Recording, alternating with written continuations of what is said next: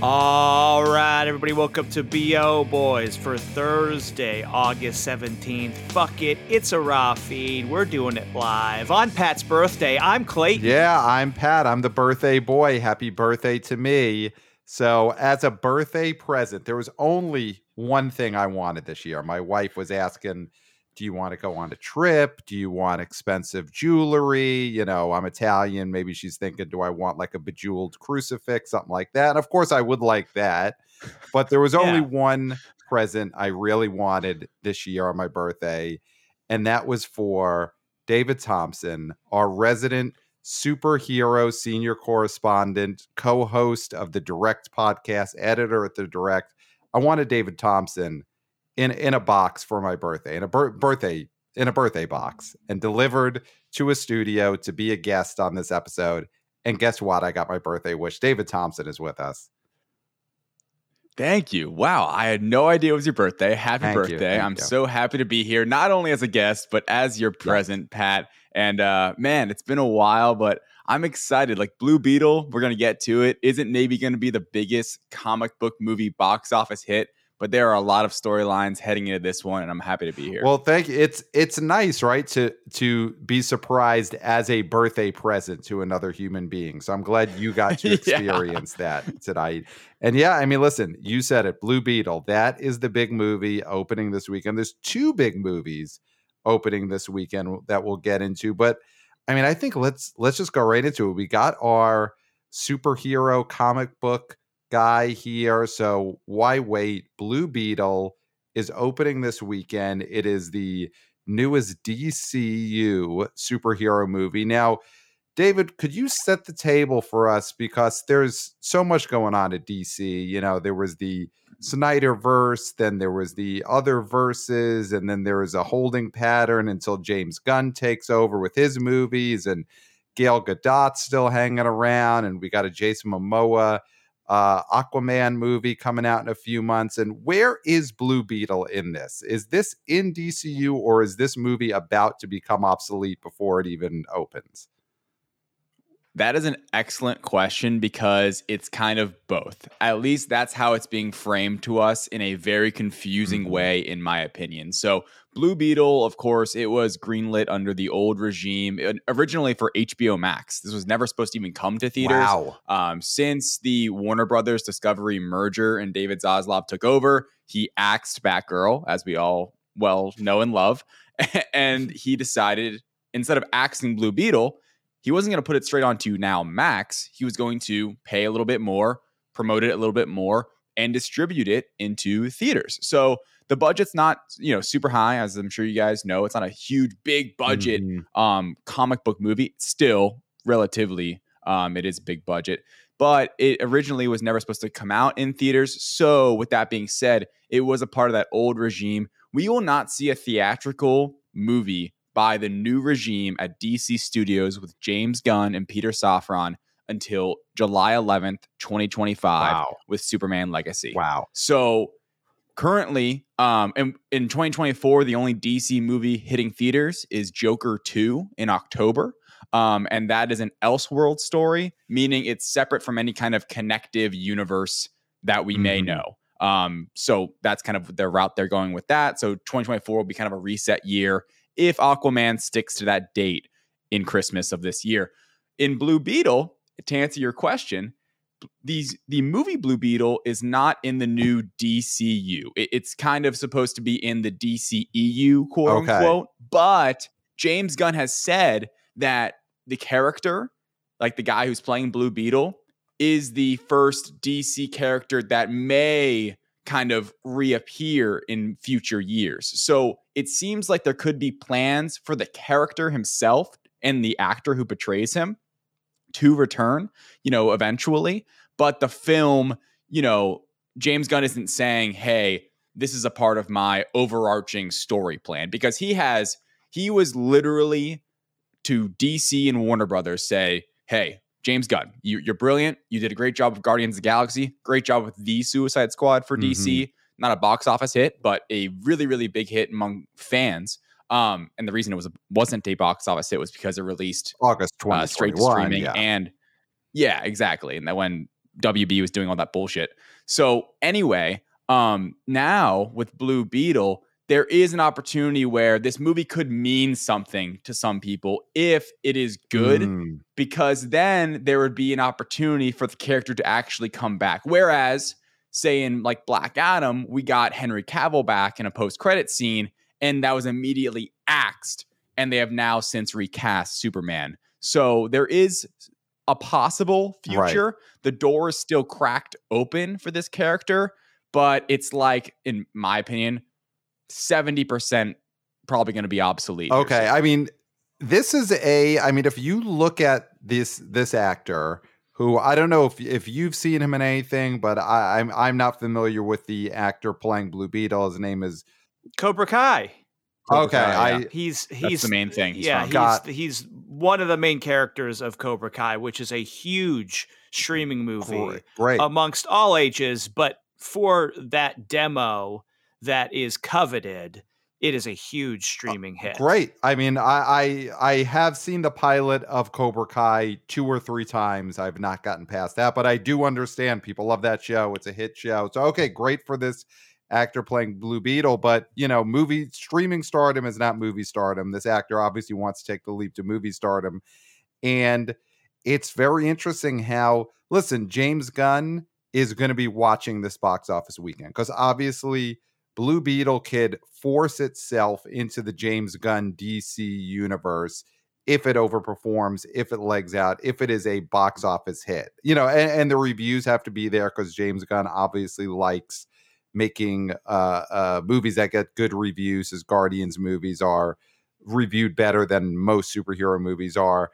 But Yeah. the box office could really tell the story of the future of Blue Beetle the same way Black Adam's box office told the story of that character. You know, I said on the show for weeks and weeks after Black Adam opened that it was a uh, unsuccessful box office run, and even though The Rock says that it was a success and should still be a DC movie, obviously Black Adam is gone from the D- DC universe because it was not a hit. So Blue Beetle has a chance this weekend and the next few weeks to sort of force its way into continuing. You, you don't you don't see a lot of movies that have that kind of I mean obviously if a movie does well it gets a sequel but uh, it's basically the character is fighting for its life at the box office this weekend. And you know you talked about how Zaslav took it from being a TV movie and put it in the box office. I honestly we all we knew that at one point and I did forget about that in the last few weeks leading into this. That's very Yeah. interesting that Batgirl was a TV movie that he sent in one direction that no one will ever ever see it. It's in the vault with the Jerry Lewis Holocaust Clown movie, and you've got Blue Beetle opening in theaters. And listen, Zaslav, there's a lot of tomatoes you could hurl at him, rightfully so, but I do love his his look at streaming movies are worthless. Either either get rid of it or put it in the movie theater. So yeah, I I love seeing this experiment, seeing Blue Beetle basically go out into the box office wild and fight for its life. So Clayton, what what are your thoughts heading into Blue Beetle weekend? Because we we've, we've been calling this a, a, a, a an upcoming impending stinker for a while, but as the days now get closer, I don't know. I feel like some of that stink is getting scrubbed off a little bit. I'm smelling less stink heading into the opening weekend of Blue Beetle. But I feel like Clayton, you may disagree. No, I, I kind of agree in the sense that it's kind of hard to root against this Mhm. movie because it's not trying to be the next entry into a vast sort of sludgy puddle that has become the MCU, right? I mean, that's the thing. This movie has pretty modest goals, which is to do a sort of Superman, and I'm sorry, Spider Man esque character for the DC EU Mhm. right? It is Yeah. hev- it is it is like a uh, Hispanic Latino sort of Spider-Man situation here. And what we're seeing with that audience is that they go see a ton of movies. They do a lot of walk-up business. Mm. And so my thought with this is that the tracking on this is going to be lower than the actual number because even though this is a superhero movie, it's not it's going to be aimed for the hardcores, but also you're going to have people who are just interested to go see a movie. It's a movie starring a lot of Hispanic Latino actors that is going to bring in that audience that uh, that over-indexed Meg too, that over-indexed Haunted Mansion, mm-hmm. that over-indexed some of these movies we thought were going to be com- com- colossal failures, and they ended up being modest kind of triumphs in a way. And so, I mean, Haunted Mansion's yeah. still kind of a bomb, but it opened to, you know, we thought it could really be bad, and it did not do as bad as we thought it would.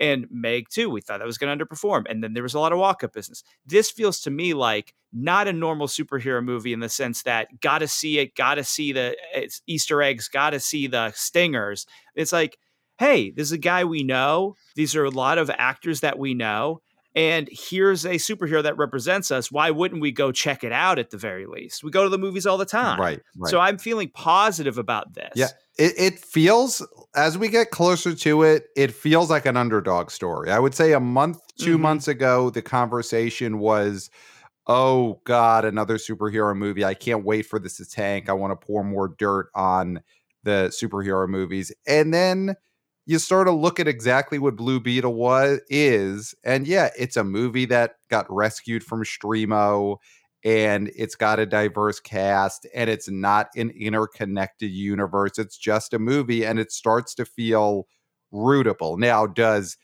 an underdog story for a movie make people want to go see a movie? I don't know, but I don't think the passion against it is here in the same way that there was a very anti this type of movie feeling when Quantumania came out, when Shazam came out. Like those movies were almost facing a backlash before they open. And David Thompson, you want to jump in on this, so so go for it, my friend.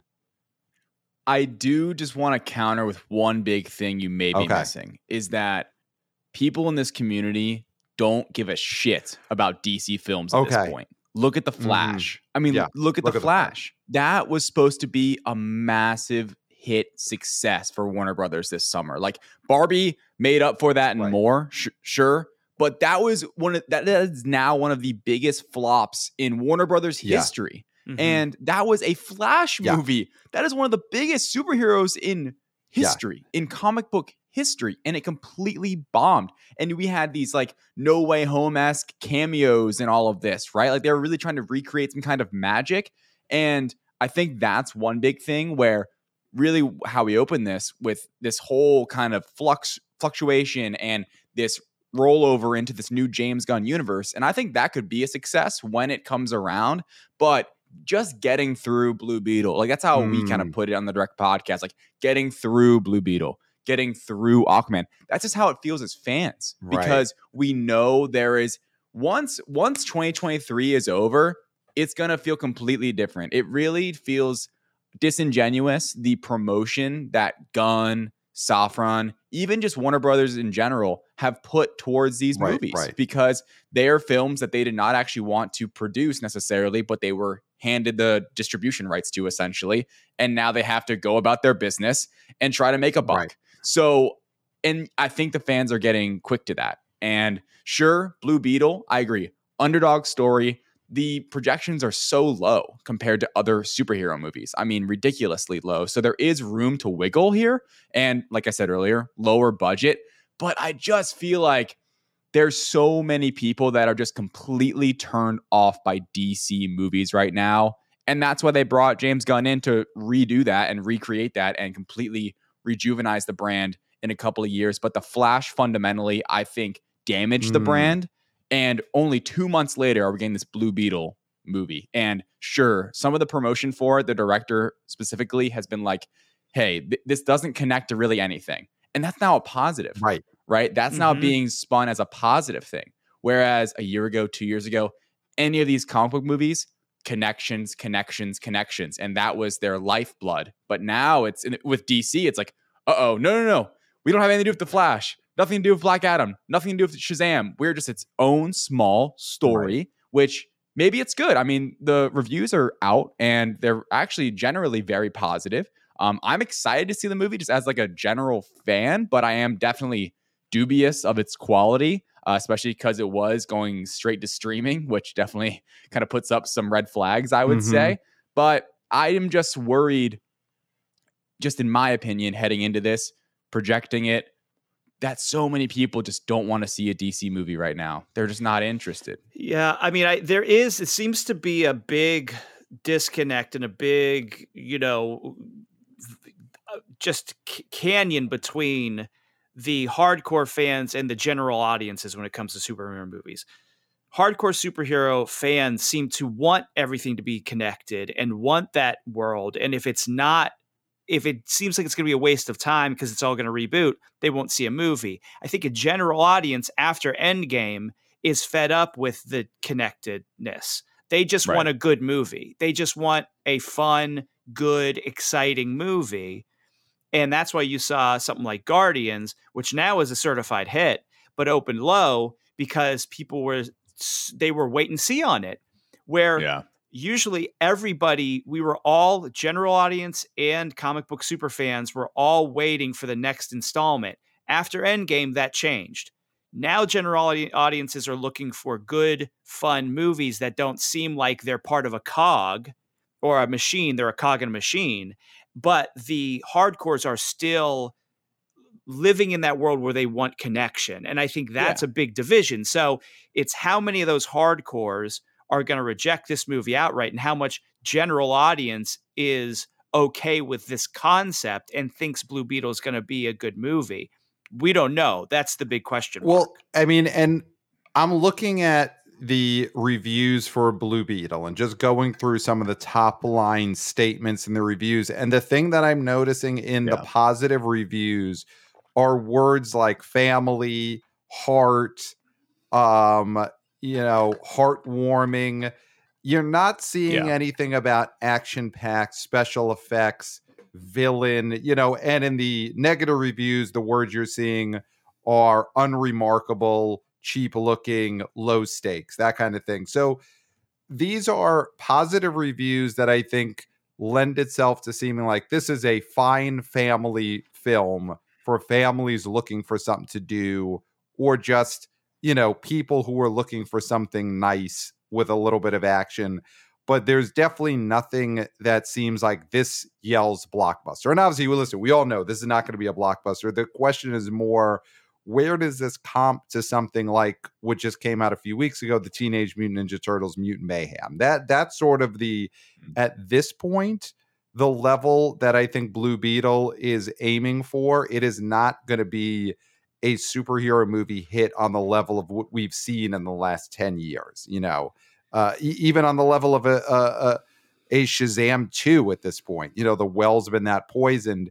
Blue Beetle feels like can it get families to go? You know, so I think we're looking at what Haunted Mansion did or best case what Teenage Mutant Ninja Turtles is doing. To me, that's the best case of this Blue Beetle. I I, I don't think it has any chance of doing anything near what even the failures of DC have done in the last year. It's it just doesn't seem like Oh. it's at that level. It's a family movie with TV level special effects, apparently. those review buzzwords that you're using, mm-hmm. and I'm glad that you i- uh, invoked Shazam 2. It's it's it's scary to hear those words because those are the words that Zachary Levi have been has been bludgeoning Yeah. us. Continuously for months. Yeah.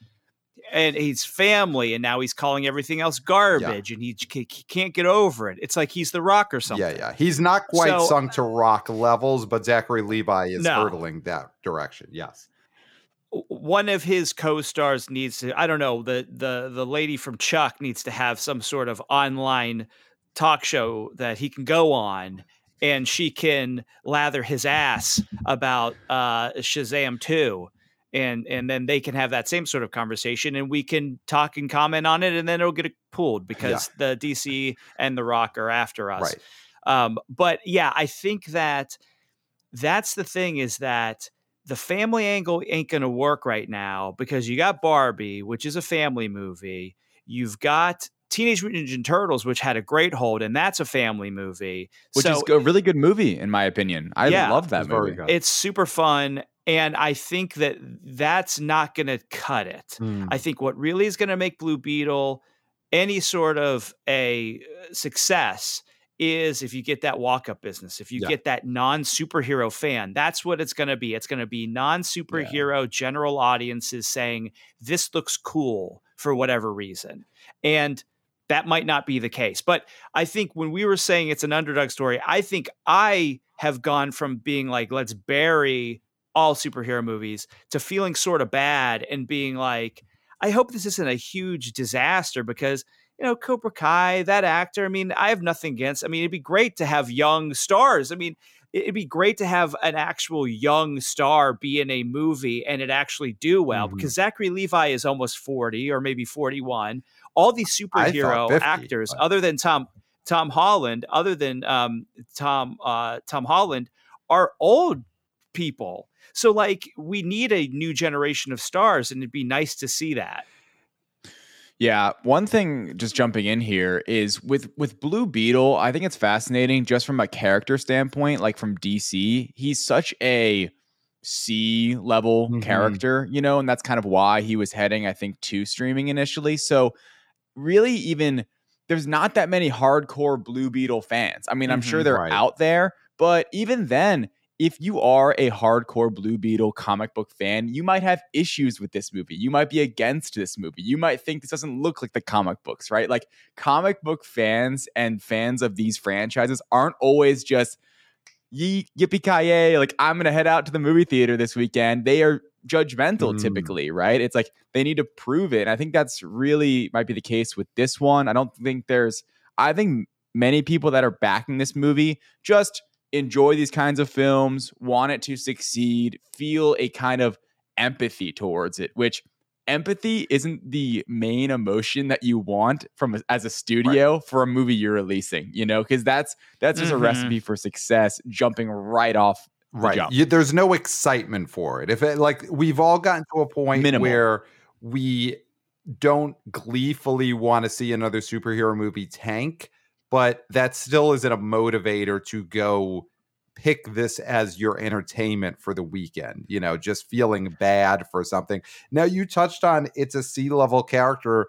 Is blue beetle a character that has any recent momentum in comic books, you know, because you think to, I, I'm looking at a list of 1990 superhero movies, and the 90s is Yeah. an interesting superhero time because you had the Batman movies that were huge hits, and you had some other, a few big, big, big ones, but the superhero craze as the thing at box office doesn't even start until after 2001, and the 90s are littered Spider-Man. with with oh and spider-man of course but but there's so many of these you know judge dredd and spawn and those type of you know uh uh comic book type movies Blankman obviously not from a comic book or maybe it was i'm not sure but a, a comic book movie tank girl and is blue beetle is blue beetle a underground sort of beloved weird comic or is it just purely a D level it's there but it has not had a surge in popularity in the comic book world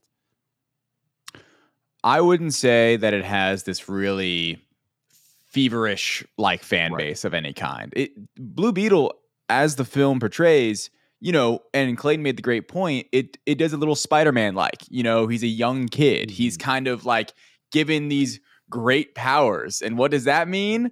He's got some responsibility on his hands now, ladies and gentlemen. He has to deal with his family. Like that's, I mean, personally, I'm a huge Spider-Man fan. That's my guy, and I lean a little more Marvel typically than DC. Even though I think Batman's one of the best just comic book characters ever. Mhm. Just go read some of those comics, and they're just so so great, and some of the movies are awesome as well. But with Blue Beetle, when I watch, honestly, when I watch the trailers, and I know obviously more than the general audience, but if I were a general audience member that saw Spider-Man Homecoming in 2017, I would think this was a spoof or some kind of direct Yeah. ripoff of that movie. Because think Mhm. about it. Young kid given this suit that talks to him right with these unknown abilities and he has to now save the day like it's literally beat for beat and i saw a review um, i don't know who it was but it was not a positive review and he said it sound it, it was very like um, formulaic and almost like you could kind of see everything coming in a sense. Like it, you just didn't feel very like new and innovative. And I think what's winning now, you guys made a great point earlier. You know, it's not all about the connective tissue anymore. It's a lot about the Mm. quality, which it, which it always should Right. be. But look at what Captain Marvel did in 2019. That was because of connective Right. tissue. That was not because of quality Mhm. right? And maybe it was the first leading like female um superhero as well. That was some of it too. But that was truly because it was the prelude to Avengers Yep. Endgame. Now in 2023, what do we see? Shazam, poof, tank, Flash, tank. What's being success- successful?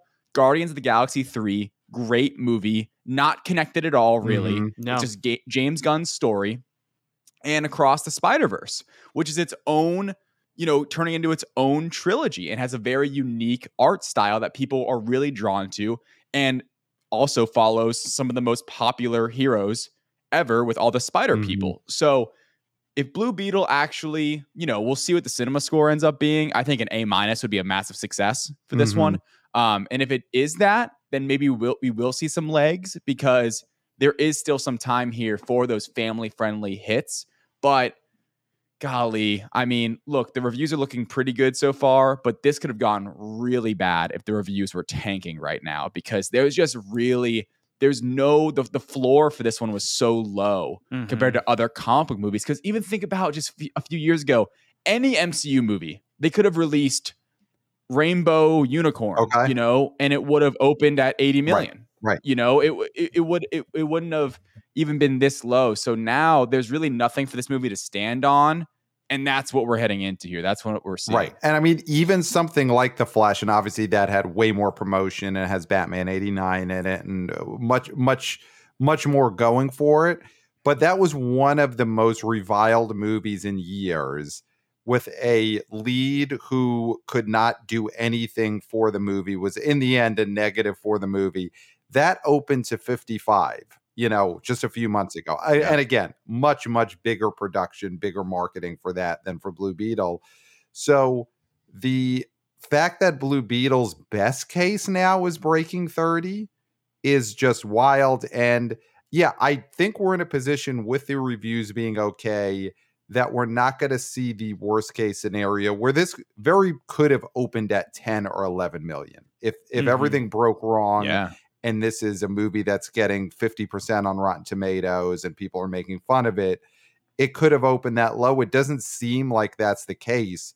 But the fact that best case for this superhero movie is maybe sniffing 30, and I mean, I, I think we'll get to our final prediction at the end of the episode. It doesn't seem like it's going to get to that.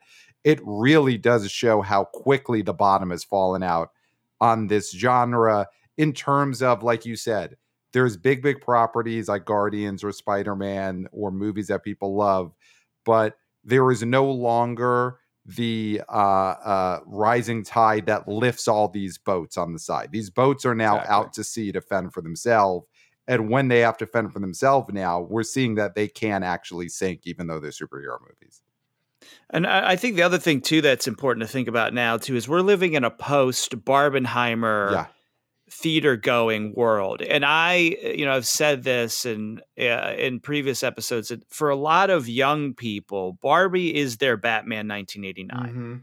That is that was such a huge movie for our generation, uh, me and Pat's generation, and Yeah. it feels like Barbie's the same way. And then when you couple it with Oppenheimer, which for a lot of people, a lot of young people, is their first quote unquote grown up movie, the first serious movie they'll ever see. And that thing is in the top five domestic right now for the summer. And that's a movie that, I mean, yes, big director. He did Batman, he did, you know, big hits, but still, people went and sat through a three plus hour movie about an atomic bomb. And I think that is going to make people think about their choices as to what they're going to go see.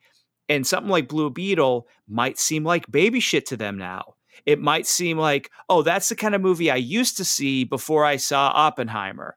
There's a possibility that there's a big mind change going on right now that we haven't seen yet.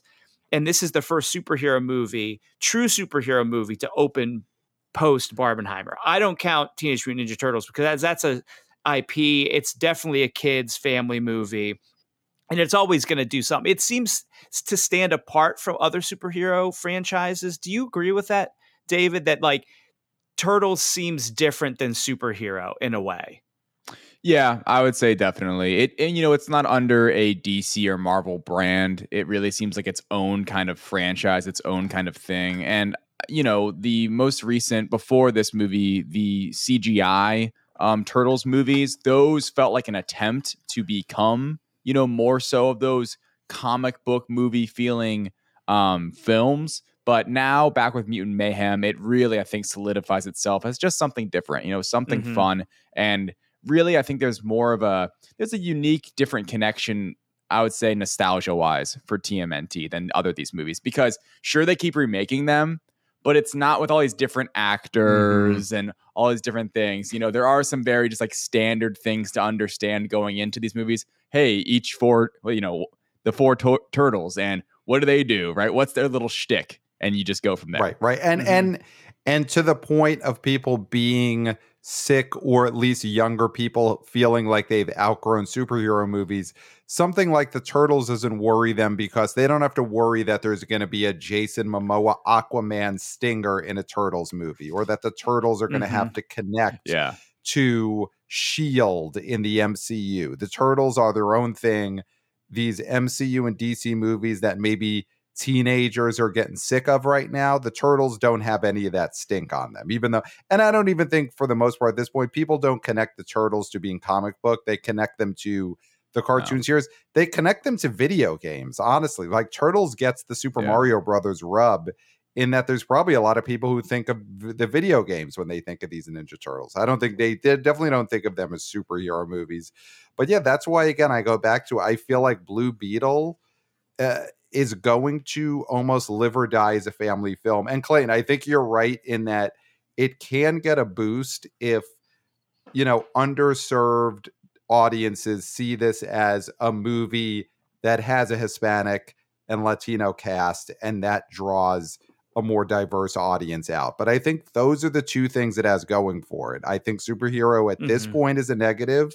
It's is it a family film that you could you know take your kids out to at the end of the summer and will hispanic and latino moviegoers like that it's got a movie with a diverse cast? Uh, other than that i don't think it has much go- and and the empathy for a little movie that could have just been put in the jerry lewis holocaust clown vault I think that's more, I think that empathy is not widespread. I think it's me and you feeling bad, yeah. beating up on a little movie like this when. And I think I mean, reviews, it's, it's stupid I think to it say helps the little, reviews yeah. probably a little bit. You know, reviewers who probably disliked Blue Beetle as much as they dislike The Flash, they just don't have the same animosity towards Blue Beetle that they would have for The Flash. I think that's actually where it plays is it could be as good or bad as the Flash, but the Rotten Tomato score will be higher because it's a little movie that could. Yes, I agree.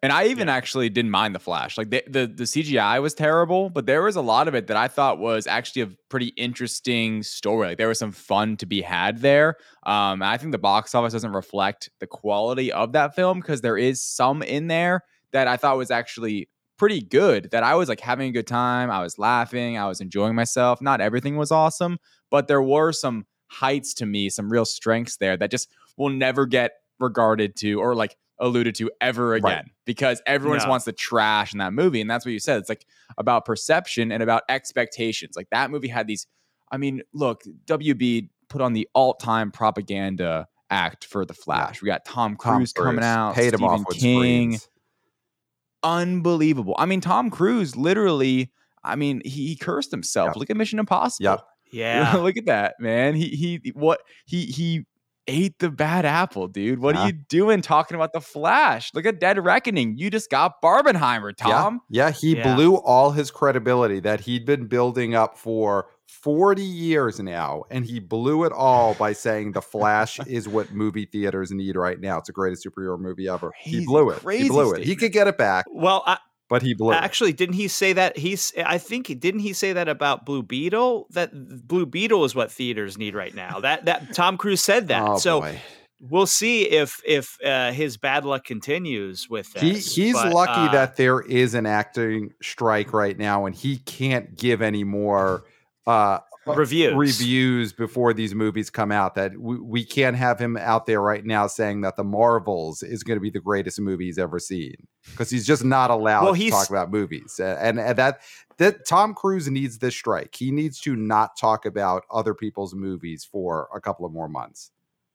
Well, he did say the last voyage of the Demeter was the best vampire movie since Interview with a Vampire. He did say that. So, no, he didn't say that. But we could say anything and you believe it. You we believe could say yeah. he said any movie was great and you believe So it. before we move on to the other big movie this weekend, you know, since we have our resident comic book superhero expert here, just want to get a few months out temperature check on the next big MCU movie, The Marvels.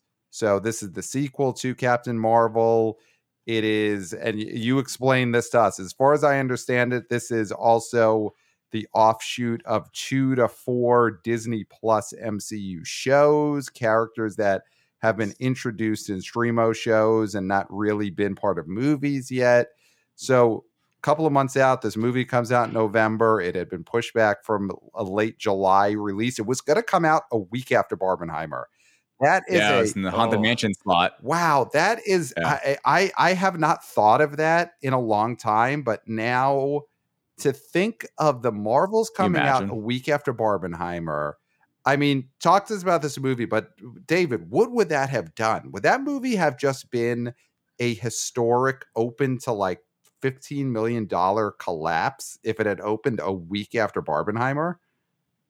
No, I don't think so. I think it would have been very interesting. I would love to see the alternate timeline when that does when that did happen because I really don't know. That, I do that's a it what that's a what very well. if on that i've never It watched it is. but that that disney plus marvel show what if there's your what if what if captain marvel had opened the week after barbenheimer Yeah, I I would love to watch that episode. Um, but no, Captain Marvel or the Marvels, I should say. Um, I actually think this movie is going to do very well opening weekend. Okay. Now, I do not think it's going to hit a billion like the first one did for the reasons we talked about earlier. That was that was a movie leading into the biggest movie of all time, essentially, or one of the biggest movies of all time.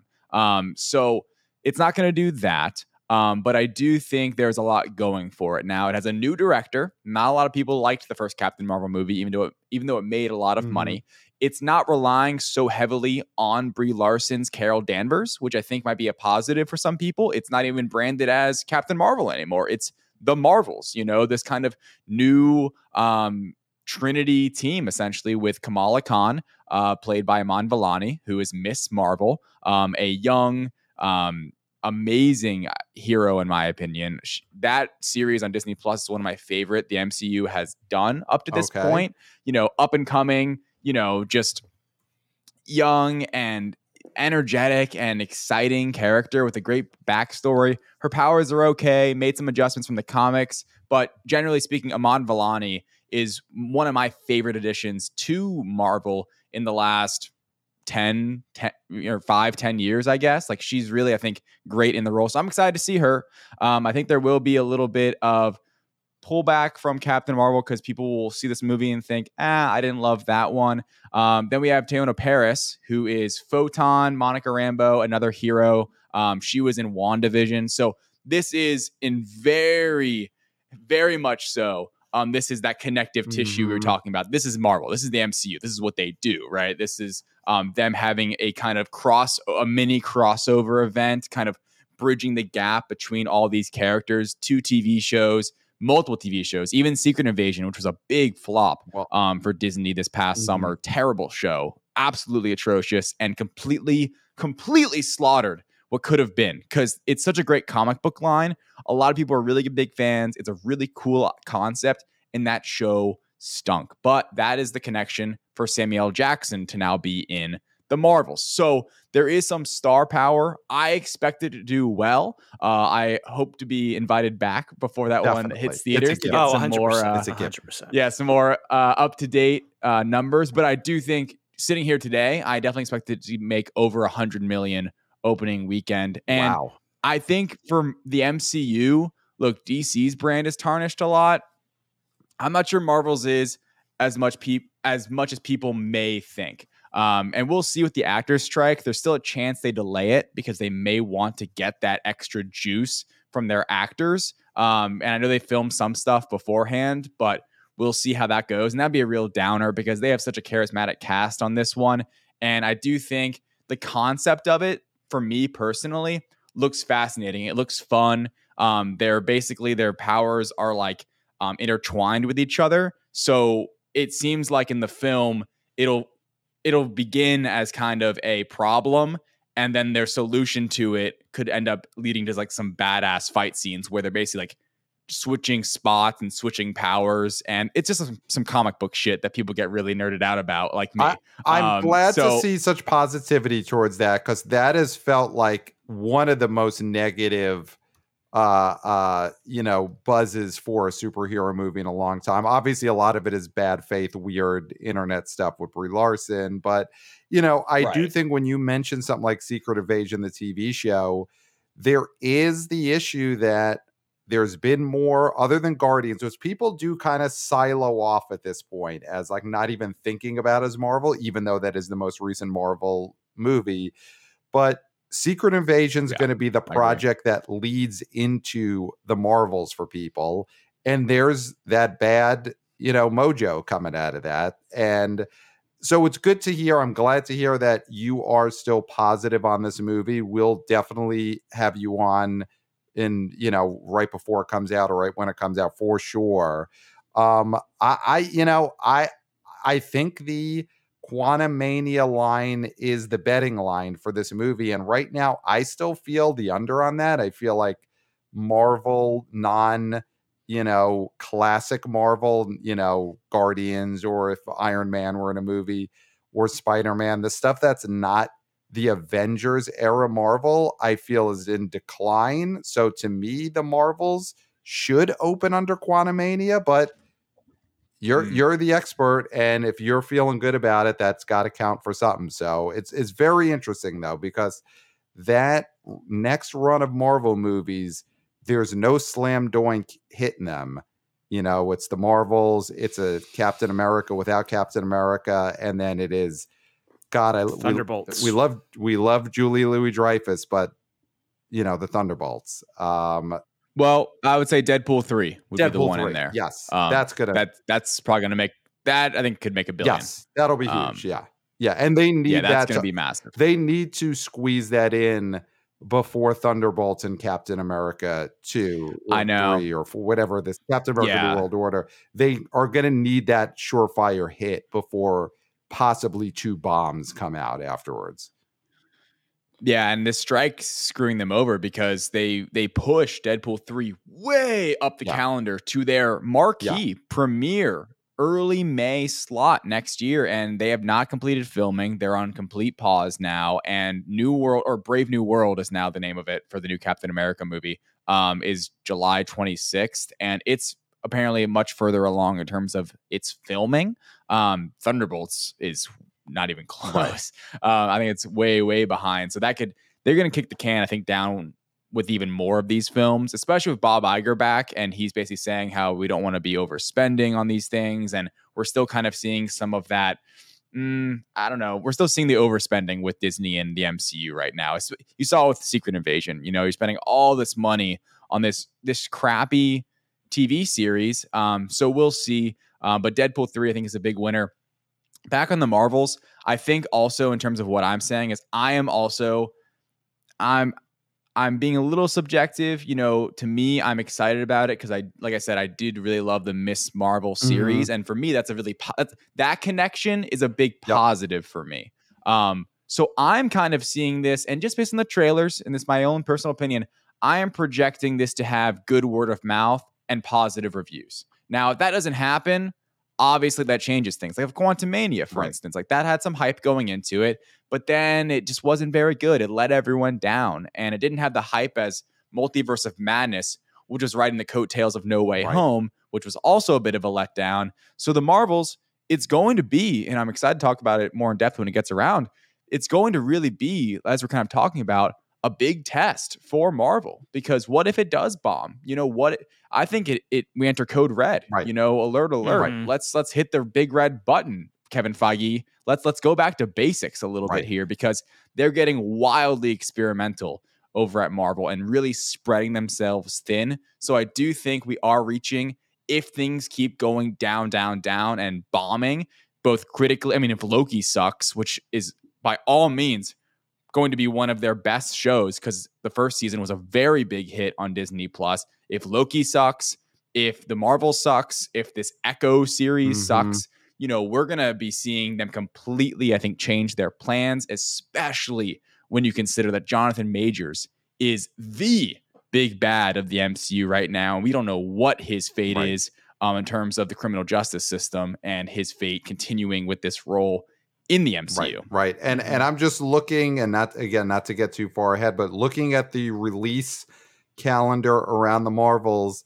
and the week before right now, and this could move, but Dune 2 Yeah. is scheduled to open up November 3rd, and then the Marvels November 10th.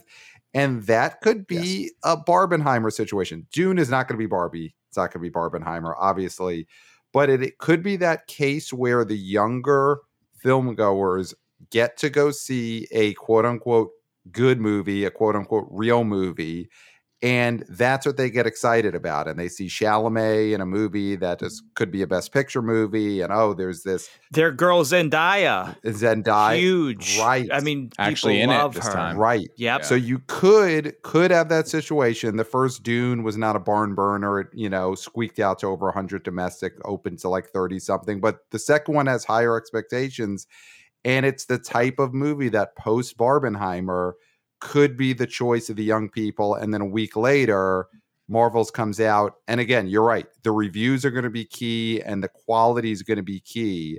But if that movie's not good, and Dune 2 comes out and is the critically acclaimed, this is going to be up for the Oscar.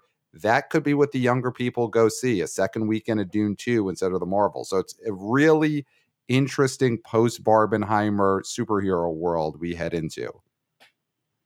Yeah, and I see Dune 2 being the one that moves more than uh, the Marvels right now. If I were to make a project projection, just because they've been more vocal about that, just Warner Brothers in general being open more to the idea and thinking about it openly, and the Zendaya effect. If you want, I mean, and Timothée Chalamet, but like that is a movie that I think is heavily, heavily reliant on its promotion from its actors. And Yes. the fact that Dune, like for Warner Brothers, Dune is a huge opportunity to make. I mean, Dune 1 was a success for what it was, but Dune 2 specifically is that big Mhm. opportunity to hit a home run and be like, this is a new big franchise, Right. right? And everyone's going to go tune into this. So, and I think they believe it is a really good movie. I like the first one a lot, even though it was kind of slower paced, and I'm excited for the second one.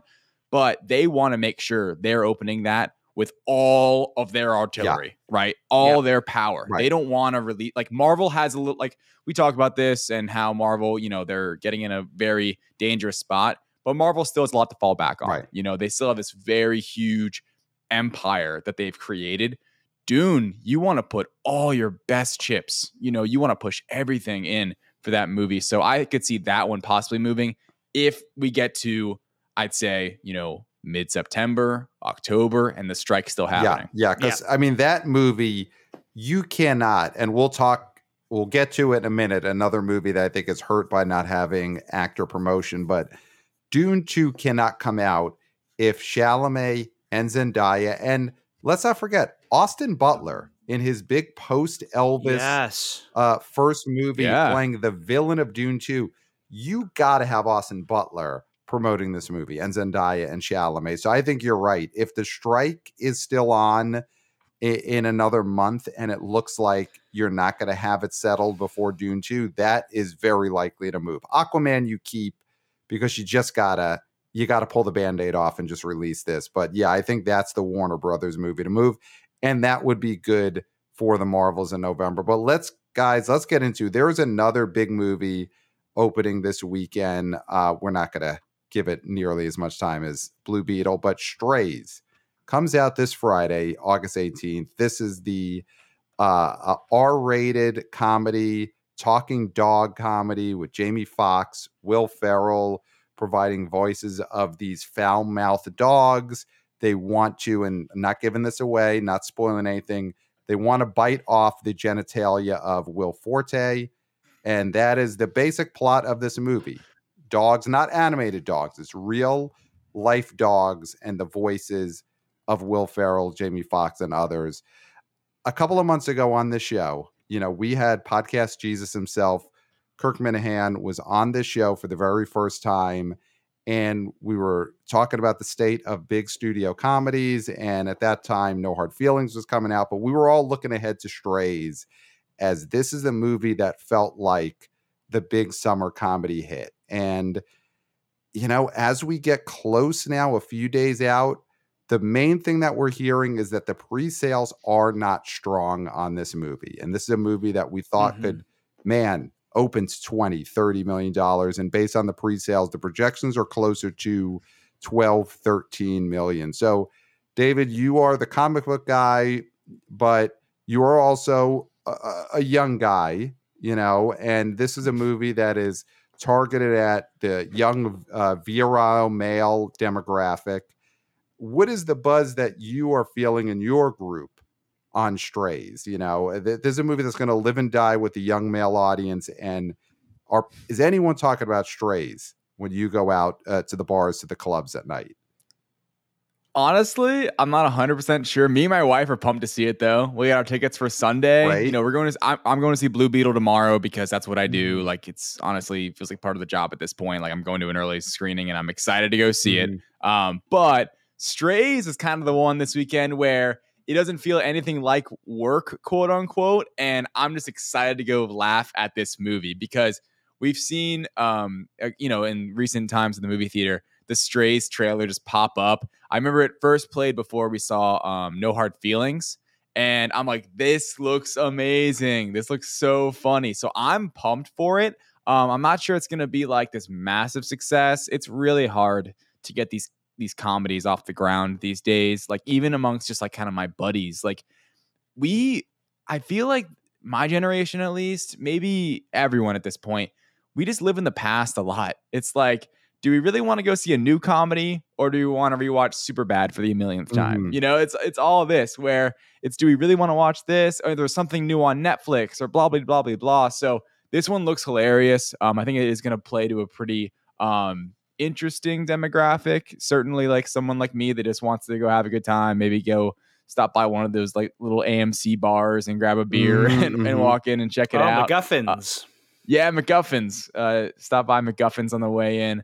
Um, but yeah, I, I'm looking forward to the film. But box office wise, I actually expect you know an intermediate success here. Yeah. Um. So you know, it's been getting some comparisons to some August comedy releases, which there actually are. There is a history of August comedy releases, and we have a uh, right now. I, I won't. I won't say his name because he hasn't gotten the job yet. But we have a prospective new uh, uh member to our internship program, and uh, this prospective intern he threw out these as you know. Of course, there's Good Boys is the big one. He also threw out 2016 Sausage Party as a recent yeah. August comedy release that was a success.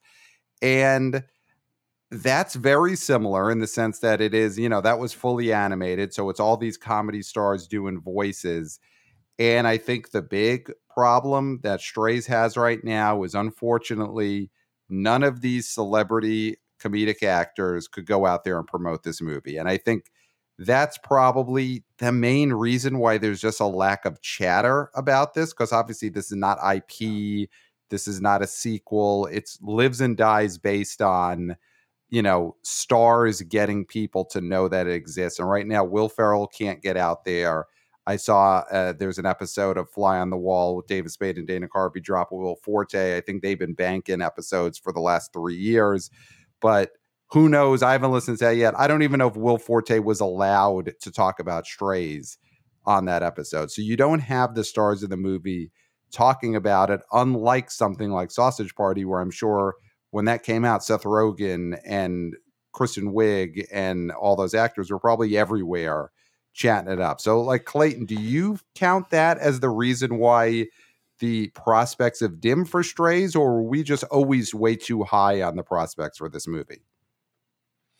Well, first off, 2016, when Sausage Party came out, you might as well be talking about 100 years ago when it comes to comedies. I don't think you can comp anything that's come out post.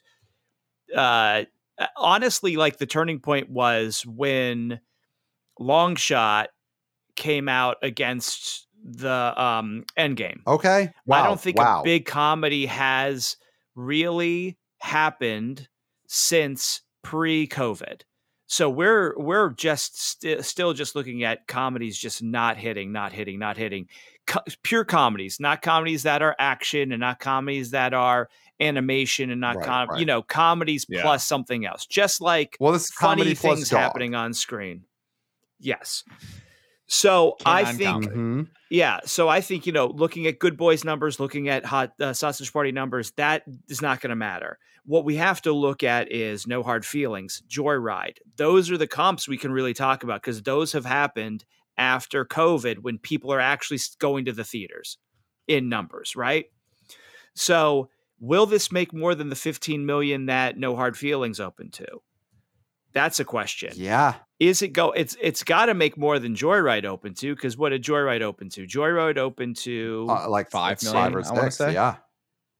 yeah so it's gonna be in between there somewhere uh, i mean hopefully a little bit higher but that's what we're talking about i mean we're we're the, the days of even talking about uh blockers as a Right, comp right, i just think we can't talk about Yeah. it because we just because comedy just hasn't rebounded post covid and it was already on the decline pre-covid I, I do I do wonder, you know, they moved this from June to um they moved this from June to August and and at the time a reason given was at that point the SAG strike hadn't started. There was just the writer's Mhm. strike, but because of the writer's strike Yeah. talk shows went dark. And a big Yeah. reason that w- was thought to be why Strays moved is because they wanted the actors to be able to go on talk shows to promote it. So they figured we'll move it to August. The writer's strike will be done by then. And so Will Ferrell could do carpool karaoke, he could go on Johnny, he could go on Dave in August. And now And Jamie Foxx. Jamie Foxx is also in this movie, Pat. Yes. So Oh. that's also somebody to promote. Jamie hundred percent. Jamie Foxx was going to go around. That those were the big two, and instead they moved it to August, and they missed the chance for those actors to do any promotion. Because if this movie had opened in June, sure, the the late night talk shows would have been dark, but you still could have had Jamie Foxx and Will Ferrell giving interviews, going on the internet shows, which. In all honesty, are more important at this point than going on late night shows. Get Mhm. Will Ferrell on eating the hot wings. eating the hot Hot ones, exactly Eating on Wired and all those other shows. Yep. It does start to feel like they should have shot their shot and left this to open up the week after No Hard Feelings or the week before. I forget when it was going to open.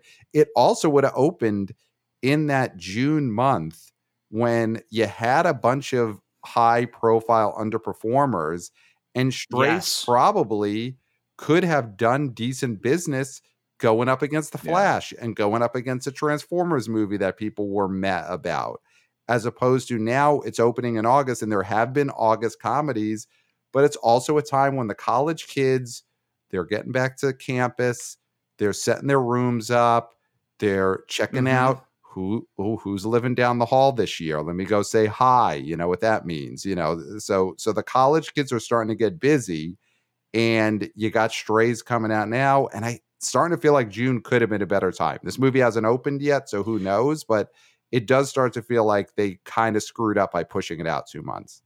No, Pat, I totally agree because the other thing is that I saw a lot of commercials for strays during the NBA playoffs. Yes, yes. Mm. So many Yes. where people were hyped about this movie. Yes. And then when they saw, oh, wait, it's not coming out till August. What? Mm-hmm. I I mean, Yeah. we're in the business. We talk about movies Yeah. for a living. And I still was during the months being like, wait, when does Stray come out? Yeah. Strays comes out not till the end of August. Right. I've seen commercials for this for too long. People are already going to think it came and went. Yeah. Yeah. That I think it's not the quality of this movie or the hook of this movie or the preview for this movie, which everybody seems to really like. It's the is this coming out? When is this coming out? I think there's that confusion there Yeah. where people are already going to think it's already passed, and maybe they'll walk by a theater and be like, "Oh, that's playing. I'll see that in a couple days." But I was walking somewhere else. Right. I think that's the big problem. Yeah, that's a great point. The delay does start to make this movie feel like it was actually a dump when that wasn't the case. So I'm going to throw this out Mhm. here now as we head into our given our predictions as a barometer for strays. And I think we're all going to have the same answer, but let's see. So a movie that strays should be compared to is 2009's Hotel for Dogs. I think that is a, a movie. Listen, it was a dog movie, It's a ki- it's a kids movie. but it's still a dog movie. It's talking dog movie. Why don't you do a Beverly Hills Chihuahua then, if we're going for it? Which I'll I think that- was actually kind of a hit. well, Hotel for Dogs in 2009 opened to 17 million dollars on its way to making 73 million. So Strays, we all agree no chance to reach Hotel for Dogs numbers. Is that is that I given? don't think so. I don't think so, so. I'm going to look up real quick Beverly Hills Chihuahua. What about the uh the Channing Tatum uh, movie, Dog from like last Dog. year? that That was that actually open a up hit. to? That is a great comp. Let's see. I mean that that was a leggy let me- movie. That Yeah. Boys, let, let me let me blow your mind really fast. Okay. Uh, I I got the numbers for Beverly Hills Chihuahua. okay. and this opened in October of 2008. Guess? Can you guess what it opened to? Um okay, so then I would imagine that it's a bigger based on the tone of your voice, it's a bigger hit than one would think. So 20 million. Yeah. 18 million. Twenty nine point three Wow. million, Wow. And Wow. it legged out to ninety-four point five Wow. million dollars. That was a different time. Wow. That should have been the comparison for Blue Beetle. wow. Was Beverly Hills Chihuahua? I mean I mean, it's not going to be. I mean, that's that's. Let's see. I mean, will Beverly Hills Chihuahua? I mean, will Blue Beetle make more than Beverly Hills Chihuahua? so then That's a question. I mean I think That's a question. I think we could look at Beverly Hills Chihuahua's opening weekend as the barometer for both movies because both. will Blue Beetle's opening weekend get to Beverly Hills Chihuahua's opening weekend? And will the entire domestic run of Strays get to the 29 million that Beverly Hills Chihuahua got to? I don't think either of those are Oh, guaranteed. I mean, I mean, yeah. sh- I do think Strays That'd will be do better, shame. but Strays, we'll see because the buzz on this is really fallen pretty dim recently. So Yeah. you don't know. and, and dog and dog opened to fourteen point eight, but that was a leggy movie. It opened Yeah. in Mhm. February of twenty twenty two, and it ended up with sixty one. Yeah, That was good for that time. yeah, that was a four-legged movie right there. So I mean, I think Yeah. let's get into it. And let's get to, unless I've missed any other business, can we get to our top five predictions for the weekend? And let's give our numbers with at least the two new movies that are opening up. So uh, Sure. I, Yeah. I always pose to the guest whether you want to go first or last. David, would you like to be the first one to give your top five predictions or the last one? Middle always seems like no one wants to go in the middle. That's true. I'll go first. All right. So, David Thompson of the Direct, if you could give us your predicted top five for the weekend of August 18th. Yeah, so I'll stick with Blue Beetle at number one. I do think it could be close with Barbie because Barbie, I, it's hard to vote against Barbie these days. Mhm. I've just I've learned my lesson. You just can't bet against it. Um, so maybe Barbie gets number one, but I'm going Blue Beetle number one. Um, I said it on uh, the direct podcast the other day. I'm sticking with twenty six million dollars. As the reviews come out, I think that could be the baseline. Actually, there could get a little more you know, walk up business, as you guys have been saying, and it could hit that $30 million mark. But I'm sticking to under thirty million. I don't think the buzz is there. I think there's plenty of people that have no interest. So 26 million, which I believe would be the lowest in the history of the DCEU. Um, number two, I would have Barbie probably right on its tail. Um, I have no idea, you know, necessarily like a direct number, but probably right below it. Uh, in my opinion, you know, not a very steep drop at all. Here's where it gets fishy. I'm going Oppenheimer at number three. I don't think it's going. I don't think Strays is going to overdo Oppenheimer. I feel like Oppenheimer still has a ton of buzz around it. There's still a lot of people that have not seen it that want to see it. It's still doing IMAX business. That's right. It is still doing IMAX business, and I think that could you know keep going a little bit. I think Blue Beetle is taking over some of the spots um, this weekend, but there are still some big premium screens that Oppenheimer is getting, and I think it has a weird. I mean, it's a phenomenon. It has a weird rewatchability to it. Like Mhm. people want it's a Nolan film where it's like you kind of want to take it in twice. So um, for Oppenheimer, I'll have it in that I don't know 14, 15 range maybe. And then right below that, I've got Strays at about 12 million. So I'm going to go with 12 million for Strays. Okay. Um, I think the promotion has just been terrible. I don't think it's been good at It was all. good at Like, one point really in time. been- That's the problem. Sure, but when right before it comes Right. out, no one knows it's coming Yeah. out. I mean, I really wouldn't. I would have forgotten about the film if it wasn't for going to see No Hard Feelings and I think Joyride, and it played Mhm. in pre in the actual movie theater beforehand. You know, it's not this thing that's been on like my social media, No. on YouTube, or really at TV. I haven't seen it anywhere besides in a movie theater, and I think that's really a telltale sign. It's gonna barely crack 10 million. So I'm going with 12 million. It'll be okay, um, but not a big hit at all.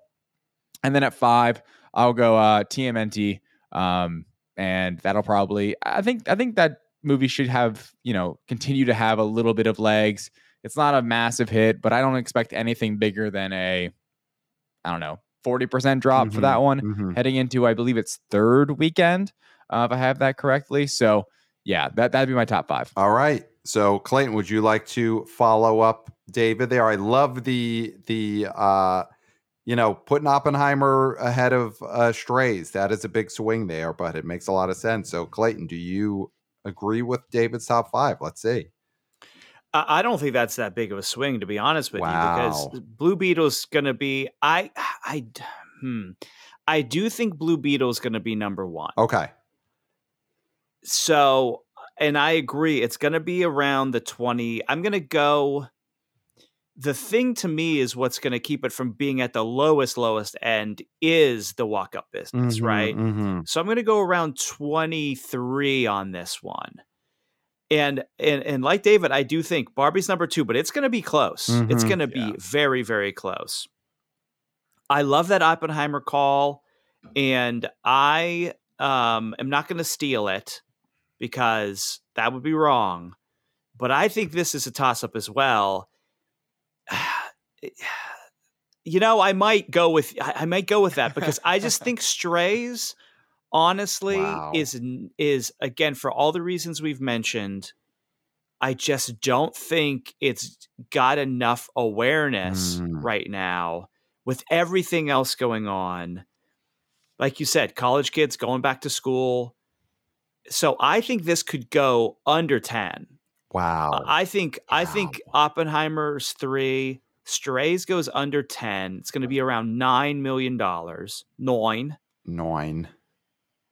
And then five, I agree. Teenage Mutant Ninja Turtles, Mutant Mayhem has a good hold. Kids are going back to school, but maybe this will be a nice treat for them before they go back. They get to see Teenage Mutant Ninja Turtles. So that's the top five. And now, just for me and Pat, we've Mhm. had this conversation down here at the bottom. Mission Impossible Dead Reckoning Part One. Is this the weekend it it overtakes Sound of Freedom in your opinion, Pat? Say yes or no when you go through yours. I'm gonna say it doesn't. I'm- I'm, Wow. gonna be- I'm on the Sound of Freedom. I- I I think it's yep. You agree with us? I do. I think Sound of Freedom definitely stays in front of Mission Impossible this weekend. wow.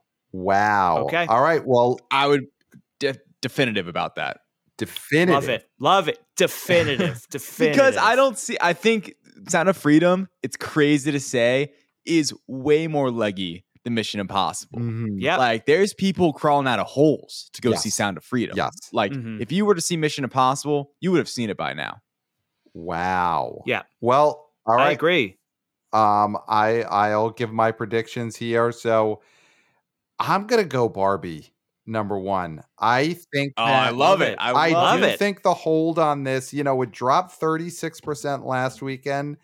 I think it could actually hold even a little better this weekend. I think this this is a little bit of a hey, let's catch up on what we haven't seen or let's see it again type of thing because the excitement isn't there for any of the new releases. And listen, the last couple of weekends, you've had some things people were excited about. There was exci- genuine excitement for Turtles, even genuine excitement for The Meg because that movie is a sequel and had fans. It doesn't feel like there's genuine excitement for the new releases. So I do think this is going to be one of those last weekends where people really feel a hey, let's go see Barbie again, or I haven't seen it yet. And so I think it's going to hold even better than it did last weekend.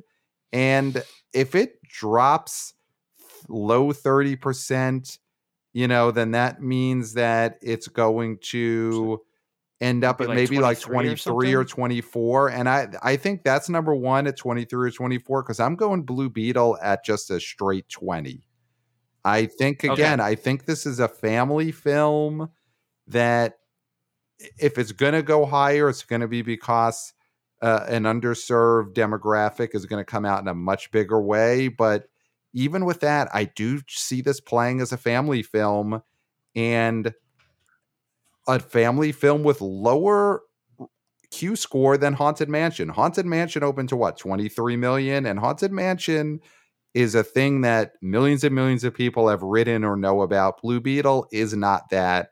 So to me, this feels like a lower rent Haunted Mansion type film. And so that means 20. Number three, yeah, you know, our prospective new intern, I'll shout him out that he has strays at number three.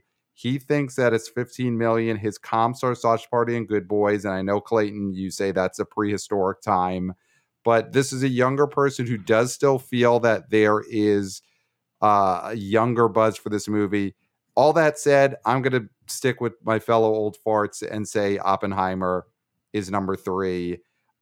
I saw Oppenheimer for a second time last weekend, and one of the things that happened is coming out of the show. Uh, I took my mom to see it. We ended up in a lobby chat with several older ladies who had gone to see it together, probably widows having the time of their life now that these guys are dead. And they loved Oppenheimer. And the thing they said is, I got to see it again because there were some things I missed and some things I'm Yeah. not clear about.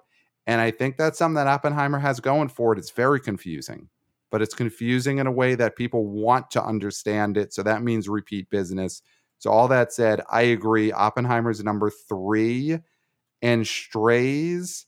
You know, Oppenheimer can make 14 and, and Strays 11 or 12 at number four.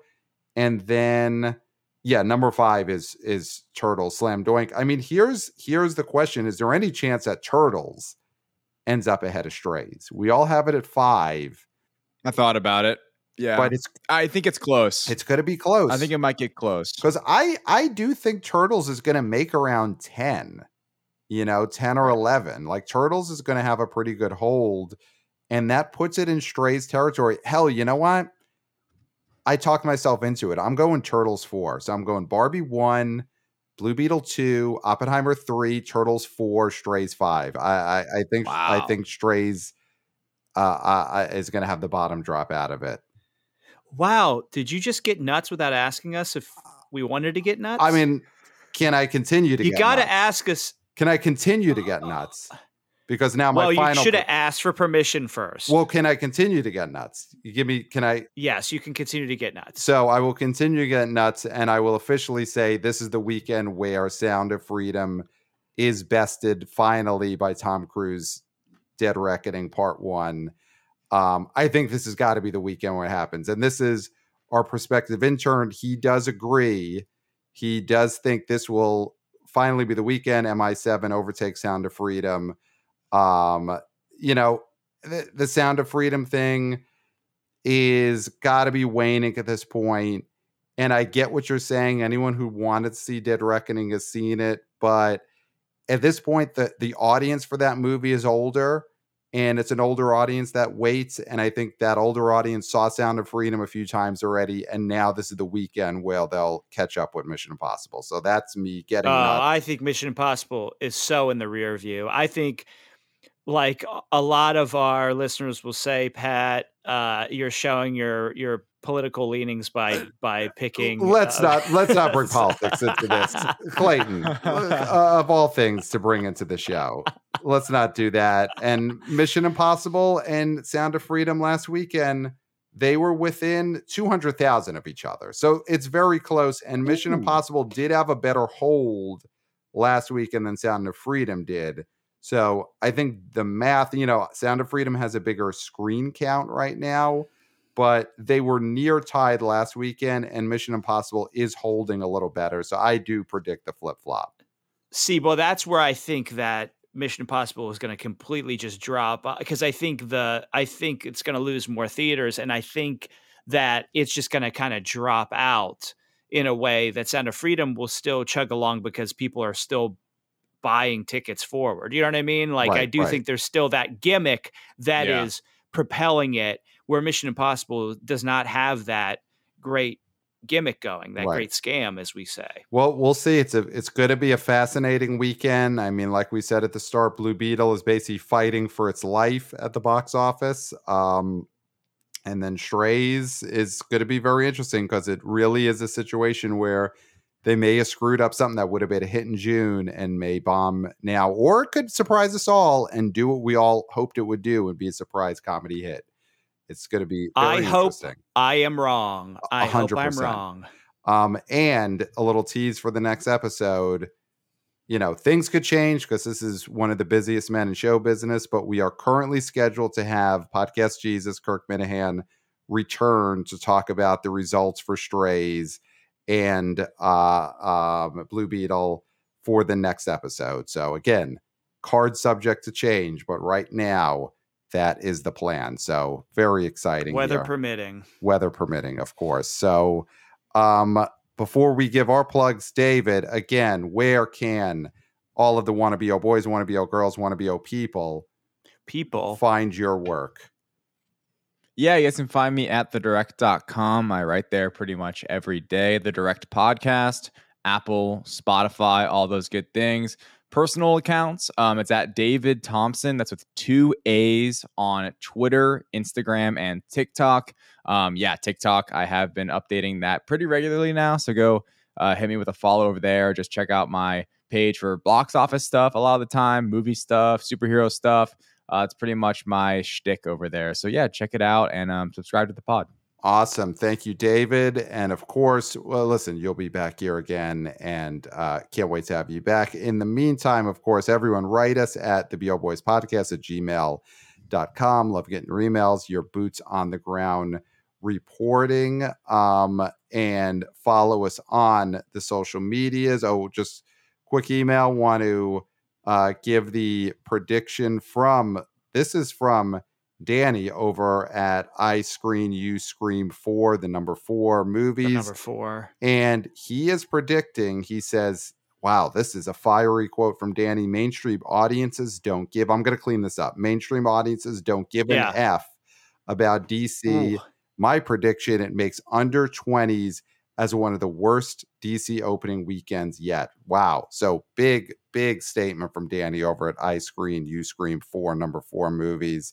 And uh, yeah, send us your emails, the BO Boys Podcast at gmail.com. Follow us on the socials at the BO Boys Pod. Want to BO intern Christopher doing a great job with the vertical clips. And he may, may have an expanding internship staff. We're gonna see soon. We may possibly have a a, a live on uh show interview with a prospective new intern soon. But for right now, want to BO intern Christopher doing it all by himself in the internship program. Of course, give us five stars on Apple Podcasts. We love getting those five star reviews and watch us. Well, oh, Pat, and with that said, since you mentioned our reviews and Christopher, we did, you know, we are getting all these great reviews, so keep going. But we got a five star review from Movie Minifan who said, "Wannabe, wannabe intern Chris doesn't seem as dumb as most interns. Great podcast, blah blah blah."